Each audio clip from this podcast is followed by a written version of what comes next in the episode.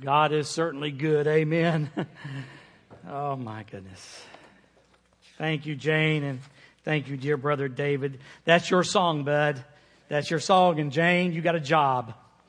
You got a job. How blessed that we are. You know, I asked for that specifically this morning, the song, because of the message, and Jane assigned it because I wanted to communicate something that often, you know, God communicates with us. We're in the midst of our series called The Magnificent Seven, and talking about 7 points of surrender, and talking about our eyes and our hearing, our heart, our mind, our mouth, our hands, and our feet, and how different life would be if God really worked in our lives and we truly surrendered. As we were singing the White Flag song, I almost took the flag and lifted it up over here and just waved it. As we understand what it means to really surrender, how different would our life be? How different would marriages be? How different would our careers be? How different would parent-student relationships be, husband-wife relationships? How different would it be if we truly, honestly surrendered? And sometimes, as God speaks to us about where we are, talking about our hearing, as He talks to us, sometimes He has a conversation with us. Sometimes we hear almost verbally what He's trying to say to us. He speaks, of course, through His Word, but sometimes in our hearts, it's almost like a real... I know there are people here would say amen to this. It almost seems like you heard a voice when God spoke to you. So sometimes there's a conversation, but sometimes there's a demonstration. And God, through circumstances, through signs, and almost through wonders, He demonstrates who He is and His power and His message to you. Just like we saw today, we heard the powerful words and we saw the beautiful signage as Jane signed those words. Sometimes a conversation and sometimes a demonstration. And so when we left Elijah last week, we left him in the total pits of despair. He was full of fear. Jezebel had threatened him. He ran, and we find him in the middle of the desert, in the middle of the wilderness. He's underneath a broom tree, and he's sound asleep. That's where we find him at. It just seemed so hopeless. You might say, spiritually, he was defeated. Physically, he was depleted. Emotionally, he was deflated. I mean, he was at rope's end. If he was treading water, he'd be going down for the third count. If it was a football game, it's the fourth quarter with 30 seconds left. You're down 30 points, and the other team has the ball. Been there? Been there? Some of you have. And some of you can't admit it because it's too embarrassing, too hard for you. You know, truth is, someone here, might be there right now, today. And it just seems so hopeless.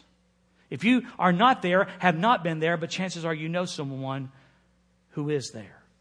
Who is there? It seemed hopeless to Kurt Warner. Kurt Warner was not drafted in 1994 in the NFL, and so he went to work at a grocery store making $5.50 an hour. No prospects for the NFL. He played arena football for a while. He even went to Europe and played Europe NFL over there. And then he made his way into the NFL. And he played for the St. Louis Rams. And he led his team to the Super Bowl and was named the MVP that year. Later on, he led his team back to the Super Bowl and was again named MVP. In 2008, he was named NFL Man of the Year because of his activities off the field, not on the field. It seemed so hopeless. And yet, he was a comeback kid. We saw recently this year, I think it was January 4th, somewhere around there, we saw as the Colts played the Chiefs. And the game, they were down 28 points in the third quarter. And the Colts came back and defeated the Chiefs. You know, in that little space of time, it seemed like it couldn't happen. But there was a great comeback. Because that's not the greatest comeback. The greatest comeback was 1993 when the Bills were playing the Houston Oilers. And they were down 32 points at the half. And they came back and won that game. You see, when it seems like it's hopeless, there's hope. Amen. Especially when it involves God. Especially when God is in the picture. And I don't know what you would expect when you see this great man of God, Elijah. And those of you kind of have to know a little bit of the Bible because we don't have time to tell the whole story. But you know, he really was a great... God had done great things. I mean, it's incredible. And yet we see him cowering in the wilderness, asleep on a broom tree, totally exhausted. Again, physically, emotionally, and spiritually, a zero. Let me ask you a question. How do you think God would respond? I know there are some of you here today who would fully expect God to just give them a good kick in the bottom and say, get up.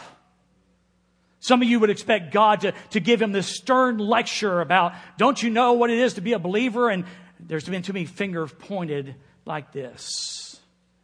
And that's how you look at God. You fully expect the wrath of God. You expect the chastening of God. You expect anything but God's love and mercy. And that's what I want you to see today. I want you to see that God is a come home God and God is a come back God. There is too much twisting of the character of God. He is a wonderful God of grace and a wonderful God of mercy. You know, this afternoon in the Super Bowl, there's going to be about three major groups of people. You know, there's going to be the ones on the side of the Seahawks.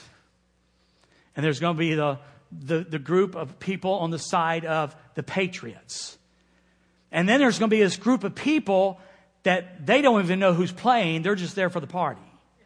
And that's a chunk of what Super Bowl is about. I heard a newscaster say this week that I remember when the Super Bowl used to be about football.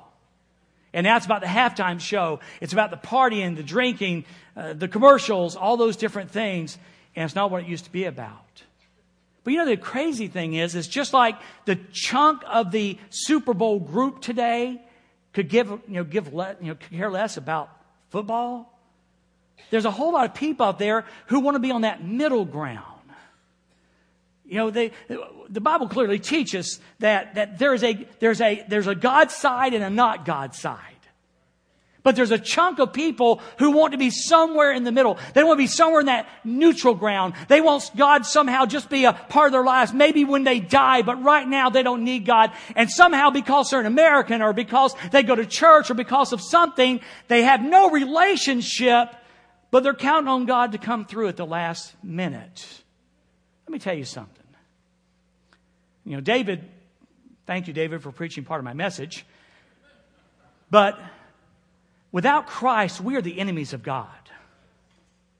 Without Christ, we are the enemies of God. There is no middle ground.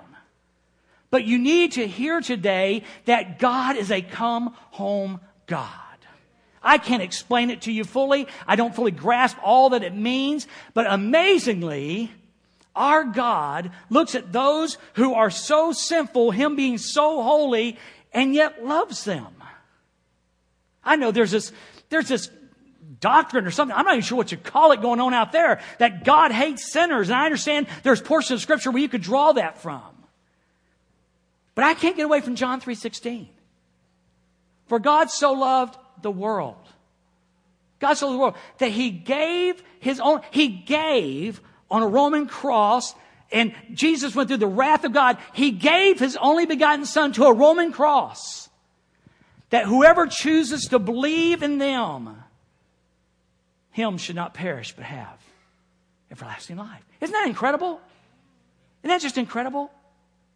The Bible says in Romans chapter 5 and verse number 8, but God demonstrated, God showed His love to us, that while we were still sinners, He didn't start loving me today I met Jesus. He loved me before. He loved me enough to send His Son Jesus Christ to a Roman cross to die for me.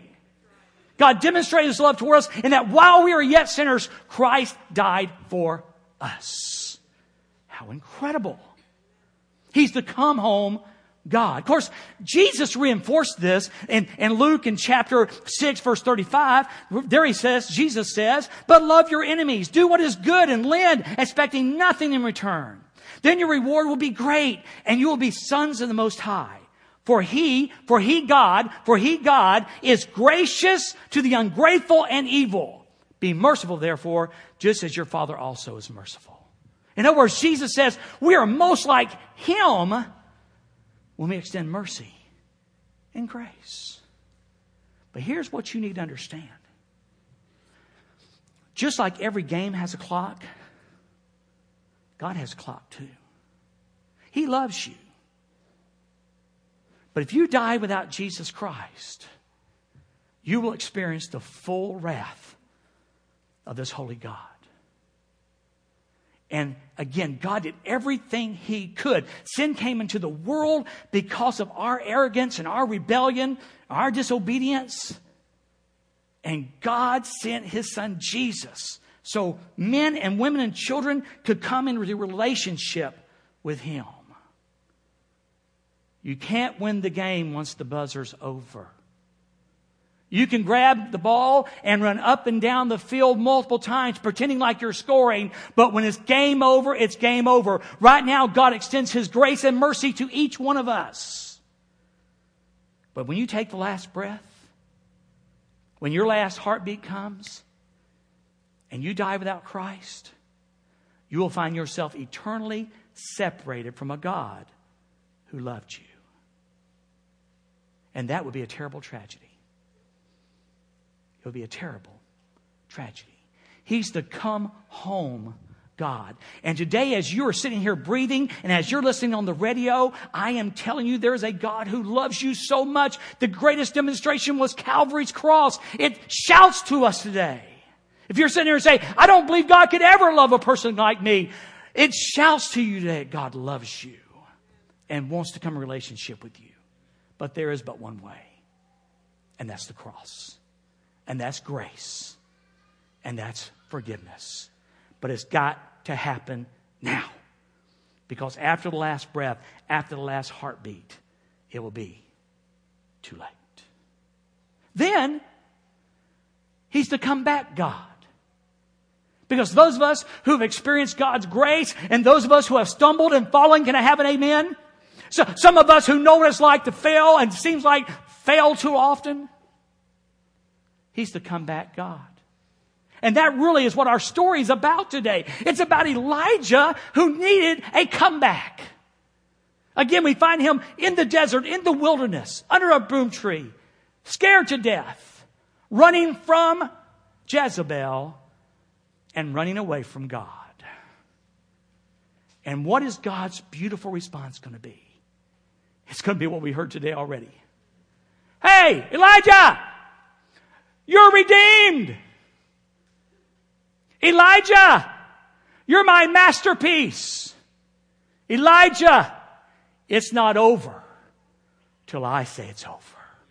And if you're here today and you have been in the thralls of defeat and disillusionment and discouragement, and frankly, if you could, you just say these words, I'm just angry at God. You're his child, but you're mad because of circumstances, because it didn't play out like you thought it should. He'd tell you, I don't understand that, he'd say, but you're redeemed. You are my masterpiece, Ephesians chapter 2 and verse number 10.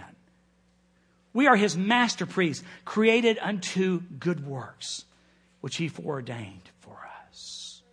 It's not over, because I'm the comeback God.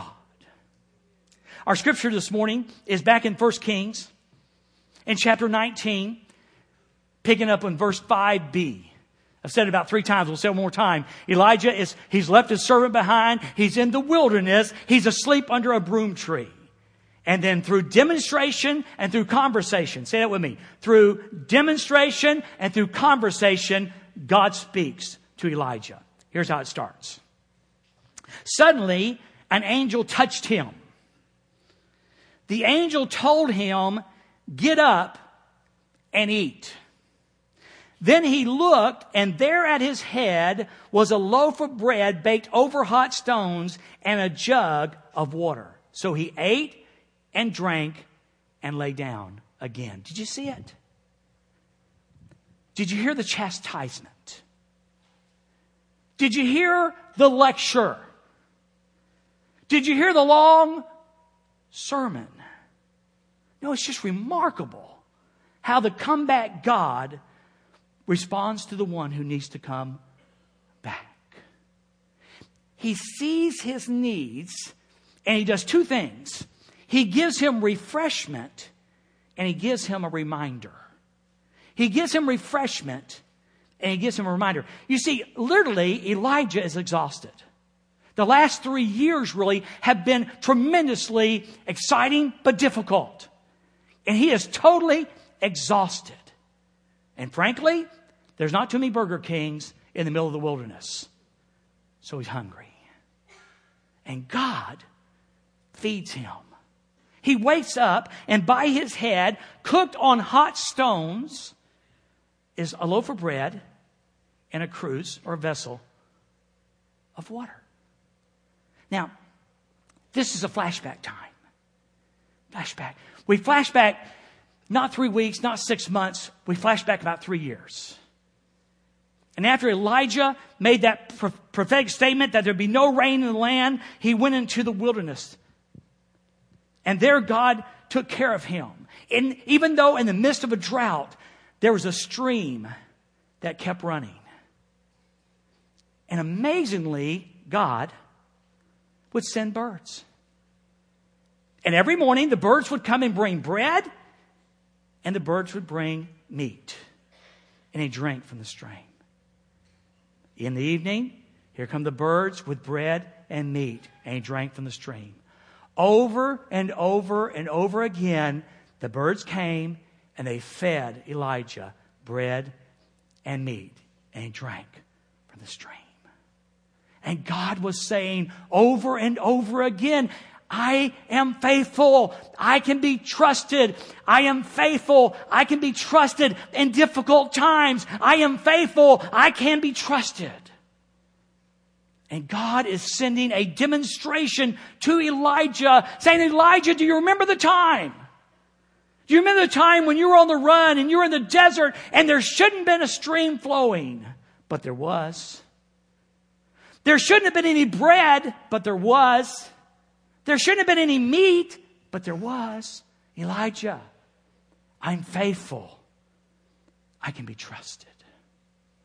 Just a little while later, the layer on the stream dries up because God wanted to move Elijah along. And he sends him to Zarephath, and he tells him to confront a widow lady who's going to supply his needs. And widow ladies are poor, and they had nothing, no income. And so he sees the lady, and he says, hey, why don't you cook some bread for me? And she goes, well, the truth is I've got just a little bit of oil and a little bit of flour, and I'm going to eat this loaf here, me and my son, and we're going to die.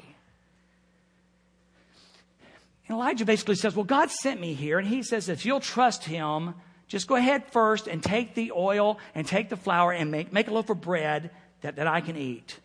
That God's going to do something miraculous. And you know what the Bible says?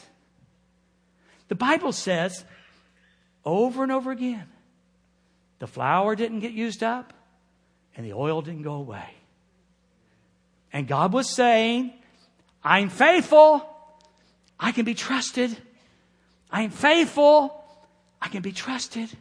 It is no accident that Elijah wakes up and God demonstrates himself to him with food and says to him again, do you remember? Let me remind you that I can be trusted. I know you're afraid. I know you're in a dark place, but I'm the comeback God. And I can be trusted. And I will be faithful. So Elijah goes back to sleep. Shall we say God allows him to go back to sleep? And he rests some more. And the Bible says that the angel then came to him a second time and touched him. He said, get up and eat, or the journey will be too much for you. Another reminder, a little more refreshment. So he got up and ate and drank. And this is just so interesting. Then on the strength from that food, and may I say probably the encouragement from that food, he walked 40 days and 40 nights. And we won't go into the prospects of the 40 having great significance. You can do that on your own. I don't know if you're into Scripture numerics or not, but 40 has a very prominent place to play in Scripture. He walks 40 days and 40 nights to Horeb, the mountain of God. Now, this is big in a couple of ways. First off, check this out. It was a journey of about 250 miles. So Elijah got up after eating this food and walked to Nashville and then went 70 more miles.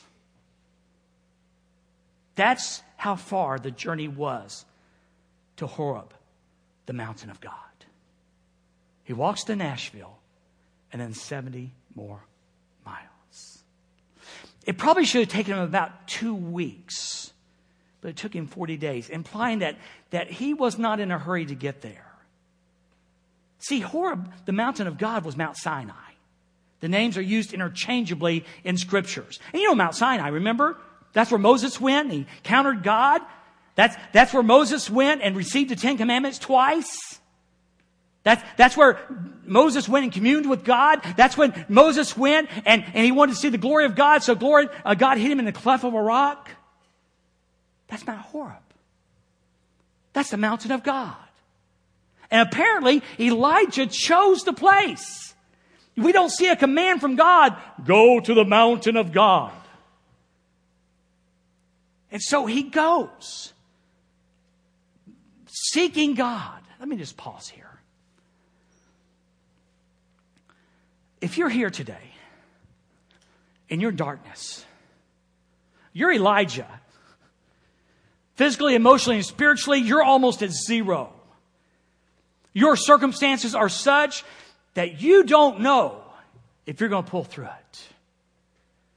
Can I just encourage you to do something? And you've kind of done it today. Go back. If you're going to come back, you need to go back. If you're going to come back, you need to go back. Go back to the last place where you knew God was.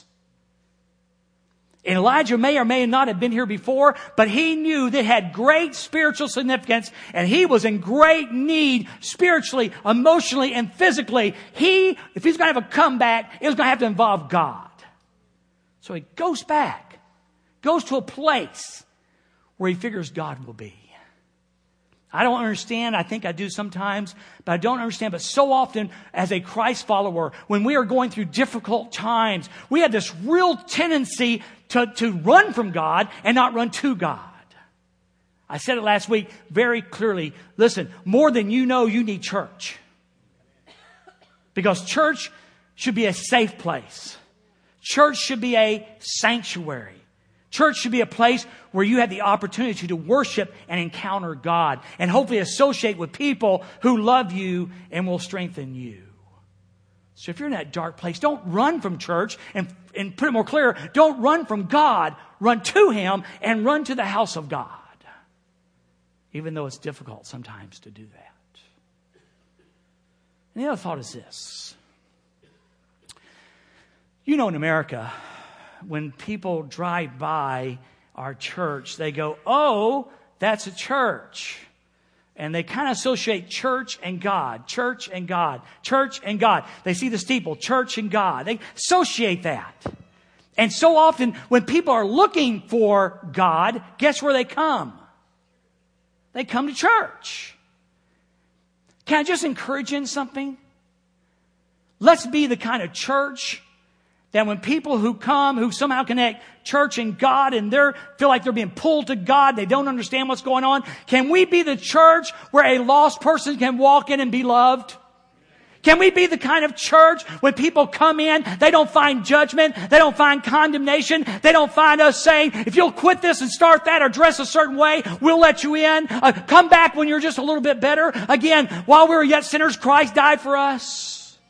I don't know about your salvation experience, but God didn't give me a list of rules to follow and say, when you start those rules, I'll let you in. Sometimes this is the first step to a person being pulled by God to discover Jesus. Let's make sure this building is not about us. It's about Him. It's about them. Him and them. So he goes to Mount Horeb, this mountain of God. And he enters a cave and spent the night. And here's just a little nugget for you. I read several commentaries, and they all said the same thing. In the Hebrew, it definitely says, and he entered the cave. Not a cave, the cave. And there's at least a chunk of theologians who believe that not only has Elijah went to the mountain of God, not only has he come to the place where Moses encountered God, where Moses received the Ten Commandments, but perhaps the very cave where God placed him as his glory passed by and the cleft of the rock. The important thing for you to know is that he's in a very, very special place. So then the Bible says, God speaks in verse 9b. Then the word of the Lord came to him, came to Elijah. And God said to him, "What are you doing here, Elijah?" So he gets there and God begins speaking and says, "What are you doing here?" And again, there's a little bit of discussion about what did God mean by here? You know, did God mean, why are you here and not in Israel and Samaria? Because that's where I've called you to be a prophet. Why are you not where I put you? Why are you here? And then some people say, why are you here at Mount Horeb? Why are you here at Sinai? Why have you chosen this place to come and let us have this conversation? And just maybe God's saying, what are you doing here? Like in the pits of despair, like in emotionally and physically and spiritually depleted. Why are you here? And Moses gives him an answer. And let me give you the answer, and then I'll give you the answer. Elijah's come to complain. And he's come to quit. Even after being fed, being reminded, God sustained him for 40 days and 40 nights, enabled him to walk 250 miles. He gets to this cave, this special place, and he's not changed. You can see it very clearly in what I'm fixing to read to you. He got there. He said, well, God, I'm glad you asked. Have you ever said that to God? A little transparency here. Has God ever said to you in His own special way, as you read His Word, as you went through circumstances, as you went through your life, what are you doing here? And you said, God, I'm glad you asked because I have an answer. And you proceed to tell God kinda what Elijah tells God. I'm here to complain and I'm here to quit. Here's how it looks like in Elijah's words. He replied, I have been very zealous for the Lord God of hosts. Now, that is really close to a prideful statement. All these other people, does this sound like Peter? Everyone else may run from you, Jesus, but not me. Of all the other prophets, I'm the only one. I've been very zealous. I've done what you called me to do. That's about me. And then it's about them. He says this, but the Israelites have abandoned your covenant, torn down your altars, and killed your prophets with the sword. It's about them. And then, just in case we didn't get it the first time, he comes back to me. I love that little joke that goes, a person talks about himself for 2 hours and said, that's enough about me. What do you think about me? So he comes back to me. And he says, I'm the only one left, and they are looking for me to take my life. Me, them, me. See, when we get in darkness, we get into being disillusioned, when we get disappointed, when we get discouraged, when we get physically tired, when we get spiritually defeated, and when we're emotionally depleted, we get me-centered. Can I have a witness? Now listen. I think I told you this morning. I think it was this morning. This sermon is too close to Dwayne Taylor. I just want to tell you that. I'll be very transparent with you. Too much of this is me and how I live and how I have a tendency to act. Me. Me. Me. And here's the deal. Something one of the commentaries said, and I only tell you that because I don't want you to think I came up with this. I try to be transparent there too. But it said something, I went, oh my. You know why I think probably that Elijah's on the run? I mean, he's afraid of Jezebel. But you remember, again, if you were here last week, you heard it, but you remember the great victory at Mount Carmel? You remember he challenged the prophets of Baal and Baal failed miserably, and his god fire came down and consumed the altar and licked up the water, and then he killed the 450 prophets of Baal, had them killed. Great, powerful victory. And see, David, he made the mistake of thinking the war was over. He assumed because there was a battle won at Mount Carmel that Baalism was defeated in Israel. Often, now the battle was over on the cross. The war was won at the cross. But you need to understand something, because if you're in despair, it may be part of this. You fought and you fought and you thought the battle was over in that issue. The war's over in your life. But there will be battles for you to fight. And Elijah just assumed, because of the great victory of Mount Carmel, when Jezebel comes and says, I'm going to kill you, he goes, wait, I thought we won the war. No, you'd won a battle. And ultimately, Elijah, the war will be won. You ever find yourself like this? Let me read it to you one more time, and I'm going to ask you a question. He replied, I have been very zealous for the Lord God of hosts. The Israelites have abandoned your covenant, torn down your altars, and killed your prophets with the sword. I alone am left, and they are looking for me to take my life. Is there any evidence of a Mount Carmel? Is there any? I think I remember the people that were present on Mount Carmel that day cried, the Lord, He is God! The Lord, He is God! There was some revival that took place at Mount Carmel. But in his disillusioned state, he can't see it. And I'm telling you, if you find yourself in the pits of despair today, if you find yourself physically and emotionally and spiritually depleted, it is very difficult for you to see the victories when God gives you the victories. And that just leads you further down the road. I mean, there's a standing joke around preachers that the most likely time to resign a church is after a great Sunday on Monday. Preachers have a great day on Sunday, resign on Monday. It's crazy how it happens. And sometimes, after the most powerful victories we have spiritually, we find ourselves on the run spiritually also. It just doesn't make any sense. So again, without a lecture, God simply says, well, verse 11, go out and stand on the mountain in the Lord's presence. And so he does.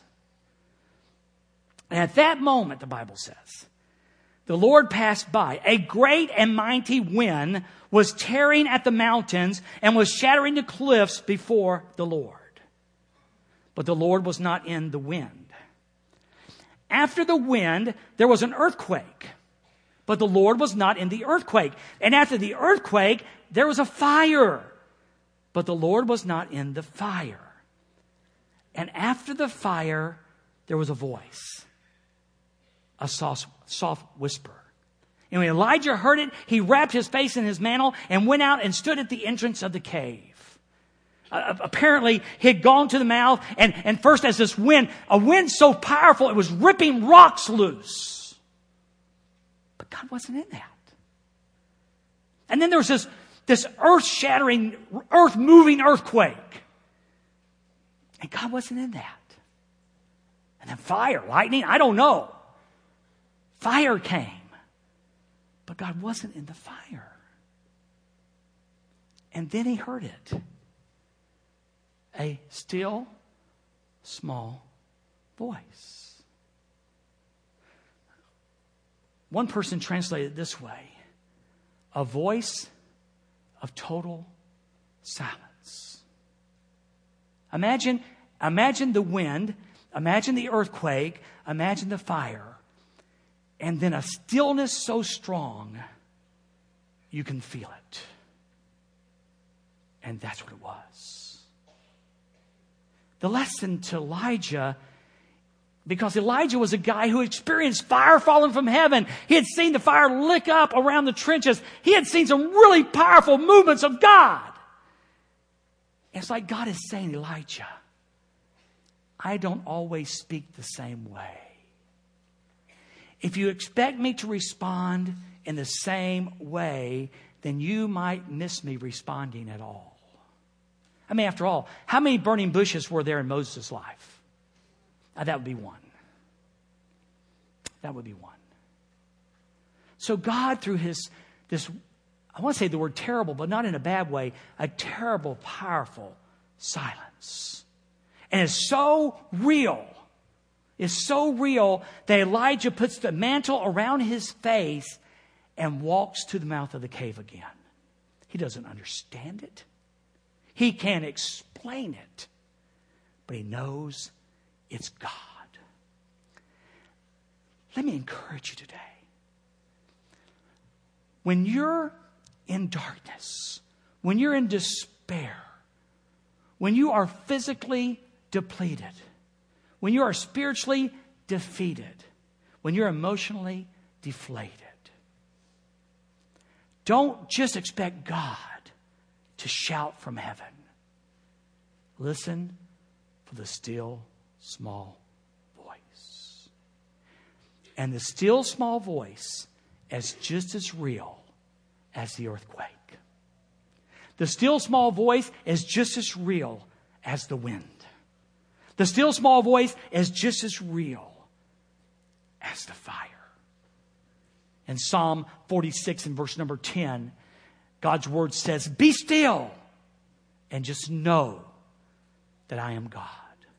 That word "be still" is stop striving. Stop striving. My word to you today, if you're in that dark place, and you're a place when your world is topsy-turvy, a place when your world is upside down, where your marriage, you're not sure what's going to happen in your marriage, you're not sure what's going to happen with your children, your job is not secure, your career is on the line. Be still. Stop striving. Stop fighting. And know that I am God. That still small voice can be just as powerful as when he shouts from heaven. But we must be listening and we must be trusting. So we go through it again. So suddenly a voice came to him, and this was not the still small voice. This is something totally different. A voice came to him and said, "What are you doing here, Elijah?" Does that sound familiar? You know, it's amazing. I want you to notice, because Elijah doesn't change his reply. The question's the same and the reply's the same. "I have been very zealous for the Lord, God of hosts," he replied, "but the Israelites have abandoned your covenant, torn down your altars, and killed your prophets with the sword. I alone am left, and they're looking for me to take my life." And where Elijah was, he couldn't see the truth. So in a conversation and a demonstration, God speaks to him in a different way. First off, if you got your sermon sheet, you'll notice I've moved verse number 18 up to after verse 14. Because Elijah is believing a lie. Elijah has convinced himself that he is the only one. That the battle has ravished the prophets, ravished the people, that there's no hope. It all rests on him. If it's not him, it doesn't get done. Not me, it won't happen. I'm the only one. And verse number 18, God's word says, "Elijah, you need to know something. There are 7,000 that I have preserved. There are 7,000 in Israel who have not bowed the knee to Baal nor kissed him. Elijah, you are not by yourself." And my brother or sister, if you're in the pits of despair today, if your world is so dark, you've got to understand you are not by yourself. Not only is there a God who promises to never leave you nor forsake you, he will not let you go. There are brothers and sisters in your life who want to walk with you. That's one of the powers, again, of being part of a small group and being part of a church family, is that when the dark times come, you don't have to walk alone. There's 7,000. Elijah, don't believe the lies. Jesus would put it this way later on in John chapter 8 and verse number 32. "You shall know the truth, and the truth shall set you free." John would later write also that if the Son sets you free, you are free indeed. There is truth in acknowledging, look, I understand you don't like your circumstances. I'm with you. I don't like mine sometimes either. I get that. But don't believe a lie. It's okay to say, God, I'm not real comfortable where you've got me right now. God's got really broad shoulders. He can handle that. In fact, He can probably handle you saying, and God, I'm not real comfortable with what you're doing in my life right now. But don't believe a lie. Who do you think had told Elijah that he was the only one? Who was it that allowed Jezebel's arrow to pierce his heart where he ran for his life and was afraid? The father of lies. You better learn to discern that voice of the evil one. He's a liar and the father of it, Jesus said. And when he speaks lies, he speaks his natural language. Be careful. Be careful. When you start believing a lie, it makes the comeback so much more difficult. And we got to move on. And I think we'll leave Elijah out, that last chunk. But let me just close with this. Here's what's really cool. You know what God does this time? He doesn't send another earthquake or another fire or another windstorm. He doesn't even give us another still small voice. Here's what He says. Go. Go. In that simple statement, now listen carefully. In that simple statement, God is saying, Elijah, I believe in you. He sent him back, gets him involved in international politics, and tells him to anoint a new king over Syria. He gets involved in national politics and says, go back and anoint Jehu as the new king of Israel. And then he says, I want you to travel literally hundreds of miles and go find a guy named Elijah, and he's going to be your new best friend. And there's a political plan that what Syria doesn't do, Jehu will do, and Jehu does not, Elijah's going to do. He sends him back into the fray. He assures him, Elijah, the war is not over. The battle was won on Mount Carmel, but I will ultimately also win this war. Now go get back in the fight. And God loves you enough today to say, I believe in you. You are redeemed. You are not a worthless person. You are not a failure with no redemptive value. You know, I can say my car is worth $10,000. But let me tell you exactly what my car is worth. Whatever you're willing to pay for it. Let me tell you what you're worth. One more time. But while we were yet sinners, before one habit changed in my life, before my nature was made new,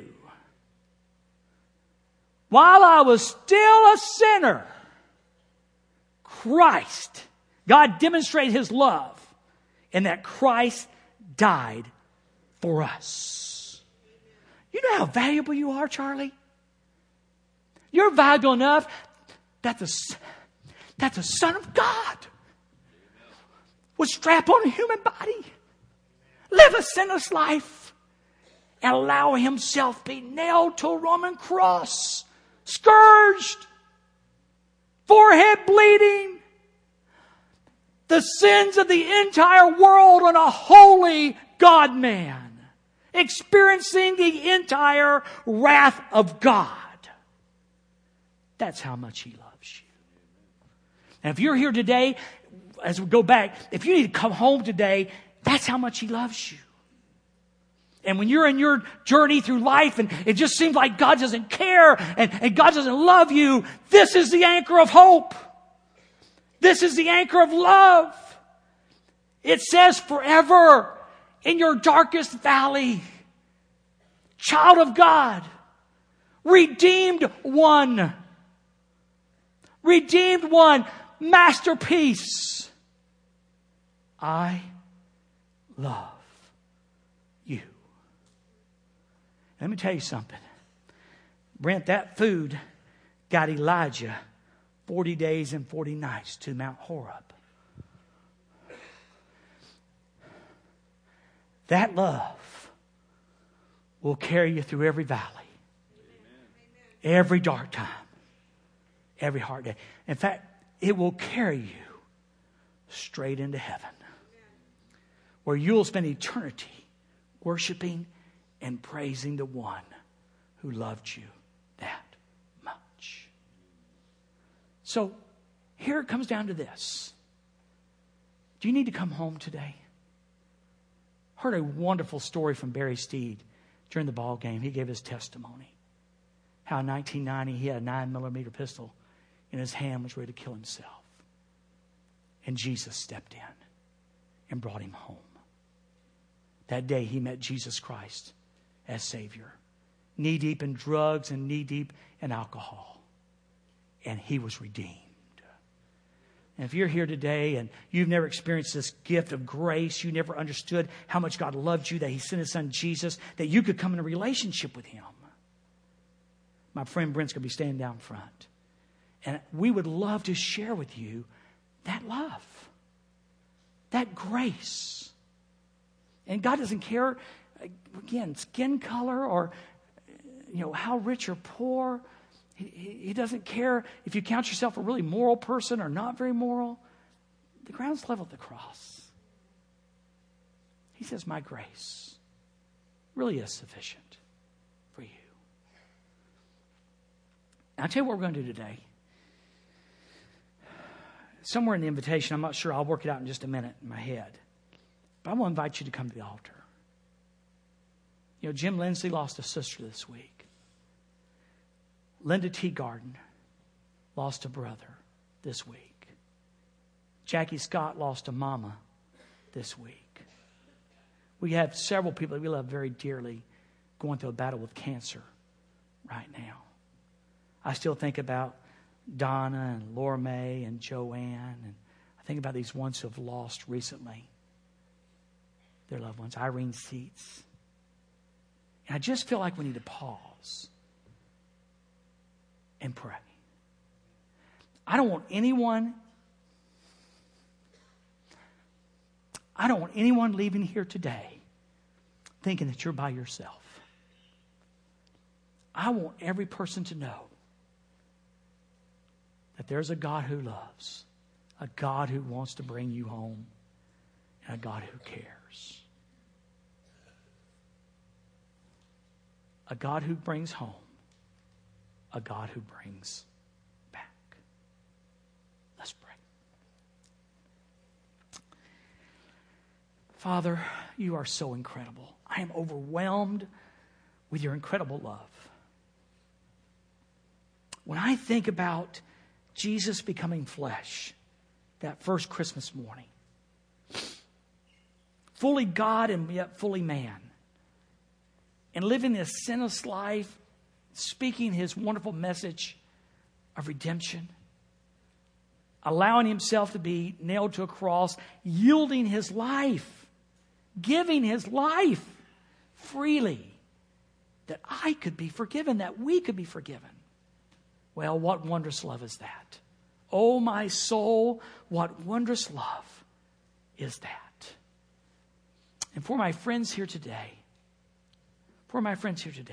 who have never experienced that grace, oh, I pray you'll draw them to yourself today, Jesus. Let them discover what true life is about. Jesus, you define eternal life, and they know you, God, and you, Jesus. Bring him home today. And Father, as we in a moment pause and pray for one another, Father, may we leave this place knowing you will never leave us nor forsake us. But we have brothers and sisters who love us also. Have your way, please, in this time. And Jesus, I pray this in your name. Amen.